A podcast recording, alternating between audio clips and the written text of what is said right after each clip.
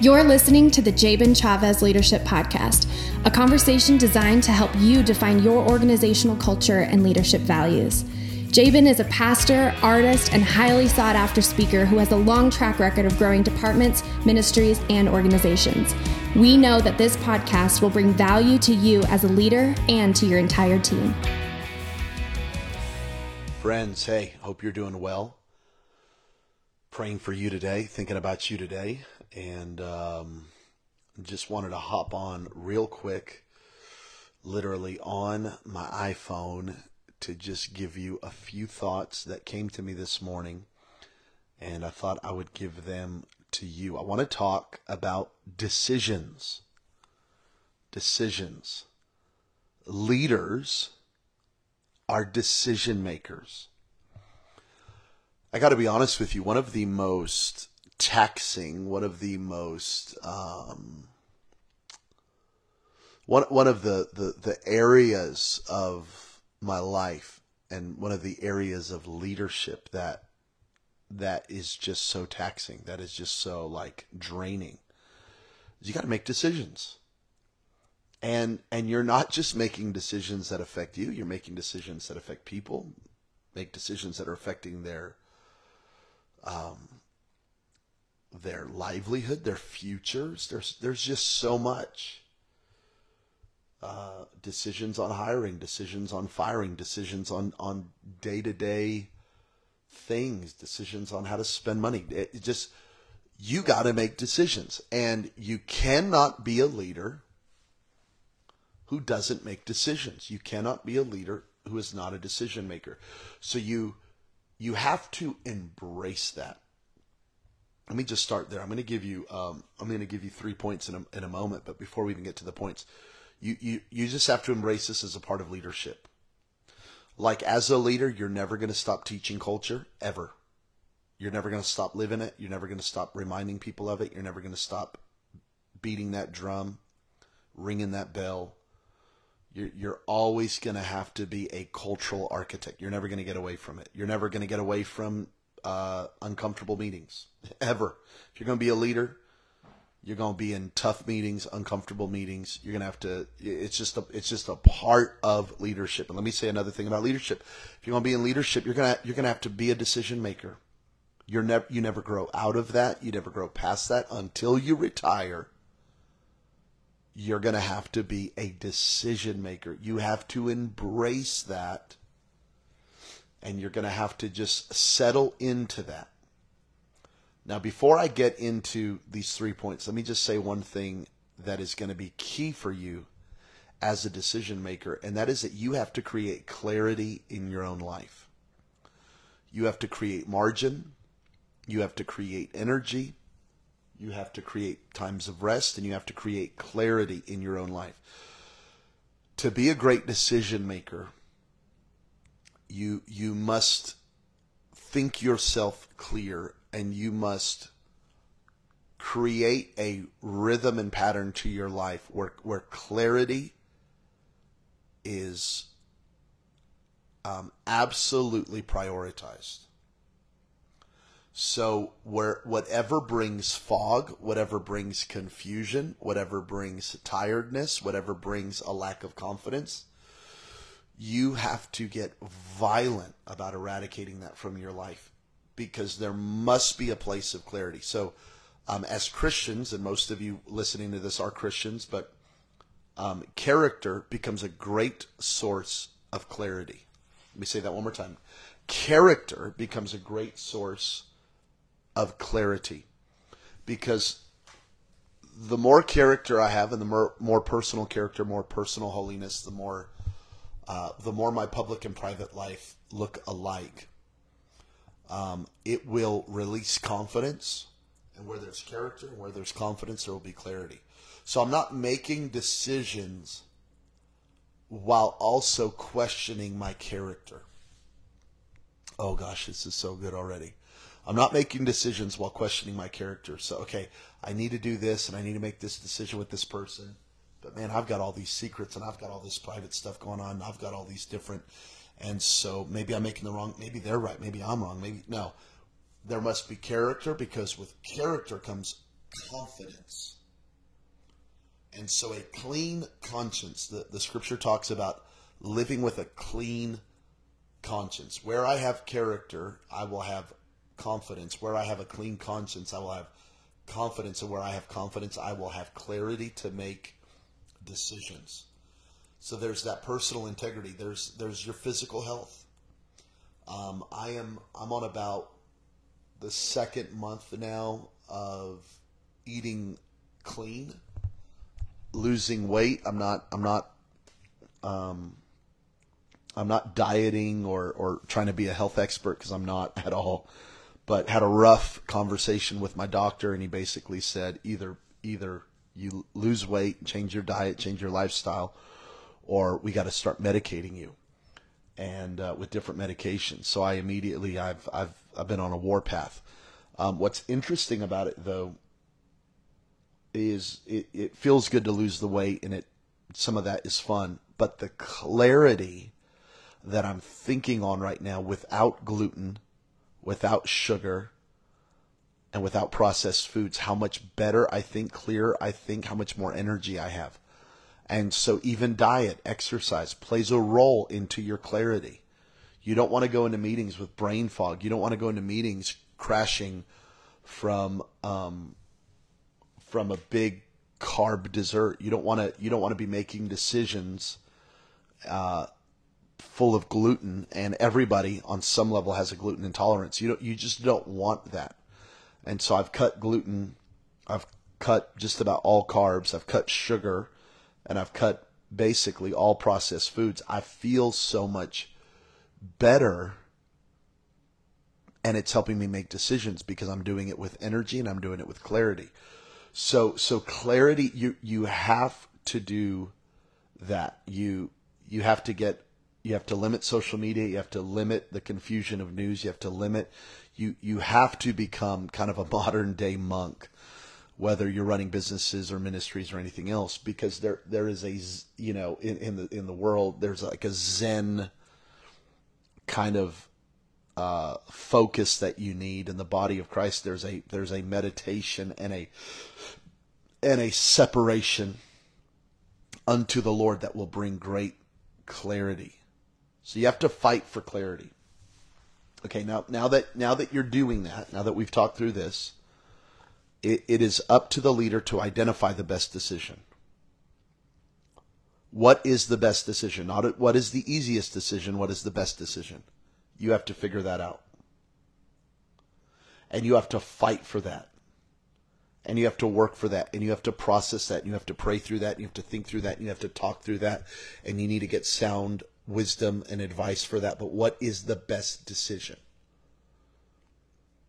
Not what is the easiest decision and not what is the decision that I want, but what is the best decision. We're I'm I'm I'm uh, wrestling with that right now. We do five Sunday services. Uh, it's a very long day, and it's hard to keep the energy up for five services. So so the thought is, should I do two Saturday nights and three Sunday mornings? Would that would that be a better decision? Um, those Sunday nights are amazing. Is Sunday night best? Though though every service is is full, should I be doing a service at 12:30 when I'm tired and I've run out of gas? Do I need to go to video? Do I need to I'm just telling you these are decisions that I'm making right now. What would be best for the team? Would it be best for the team that there's a Saturday team and a Sunday team? I, I don't know. I'm telling you though, I'm wrestling with these decisions right now. Um, okay, we're, we're hearing a lot about the economy right now. What should, what are the best decisions to be making right now in this economy? I'll, I'll give you one for us. Uh, this was going to be the year that we were going to buy our home.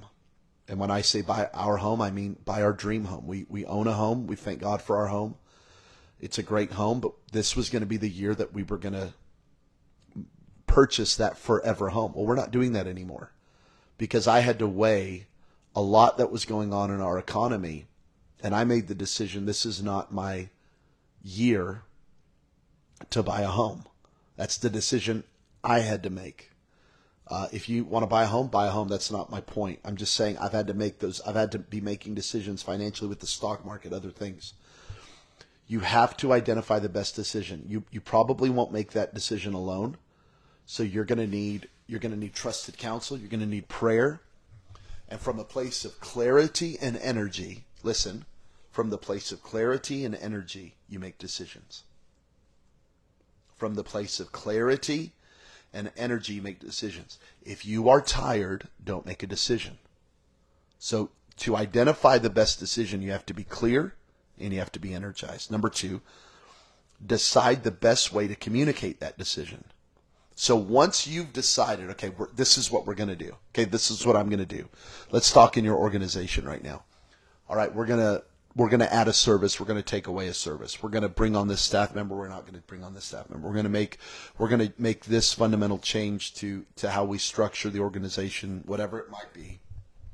You have to figure out the best way to make the decision. Here's what I here's what I mean you've had probably weeks, months, maybe even a year to process this decision. You've had time to think on it, to sit on it, to pray on it, to chew on it, to, to talk about it, to process it with, with trusted friends and mentors, on and on and on. Now you're going to make that organizational change. This is all new to your team. It's not new to you you you've been you've been in the wrestling match for weeks or months. So now when it's time to make the decision and it's time to communicate the decision, um, it's new for your team. Let them process that. So you need to be gracious and you you need to be patient. And yes, you need to communicate with clarity, but you need to communicate with compassion because every change that's made in an organization, never forget this, every change that's made in an organization is a, um, I'm, I'm trying to think of the right word on how to say this. I don't have this written down, but I'm, I'm thinking through it right now. It, it is a judgment on the past. Every, every change you make is a critique on the past. Every judgment you make in the present about the future of the organization is basically saying how we've done it is is either not good or not good enough or not good for our future. Well, that comes with emotion because now people go, well, what are you saying? You're saying I'm not good enough? Are you saying I'm not, I can't carry this? Are you saying, so be gracious, be clear, but be compassionate because every change that's ever made is a critique on the past. So, so just never forget that. And people, hopefully, if they're bought in, will take that personally. And so you want to be compassionate and patient as you communicate the changes that are being made and then commit to the best decision. You got to commit. Commit. Even, even when it doesn't feel good, commit. Even when it's not awesome. If it's the best decision, commit. Commit to what is best, not to what is convenient. Commit to what is best, not to what is easiest. Commit to what is best, not to comfort. What is the best decision for the organization? Make that decision. And then you've got to go through the fire of that decision. Yeah? I mean, even Jesus did that. Father, is there any other way? Yet not my will, but your will be done. The cross was the only way. It was the best way. It was the pre planned way. Before the foundation of, of the earth, Christ had already died for us. I mean, it was already in the pre plan of God, the the providence of God, and yet as the decision had to be made in the moment, Christ in his humanity goes, Is this is there is there any other way? But it was the right, obviously the right decision. You have to commit to that. You have to commit to uh, Shadrach, Meshach, and Abednego. We're going to do what's what's right and what's best, even if it gets us thrown in a fire. You know, the, the scripture says that in, in Psalm 30, it says that every word from God is purified or every word from God is refined like silver. Another translation says every word from God is tested. So when when you're making the right decisions, there's a test that comes with that. There's a wilderness involved in the maturation process of the best decision. You find yourself in a desert fighting the devil. And, and the devil saying, If you are the Son of God, turn these stones into bread. There's all there's gonna be those moments, but but it's right. But it's right. And so you you know what is right and you make the decision even though there's going to be some challenges with that. There's there's going to be a cost to committing to the right decision. So you got to commit to it.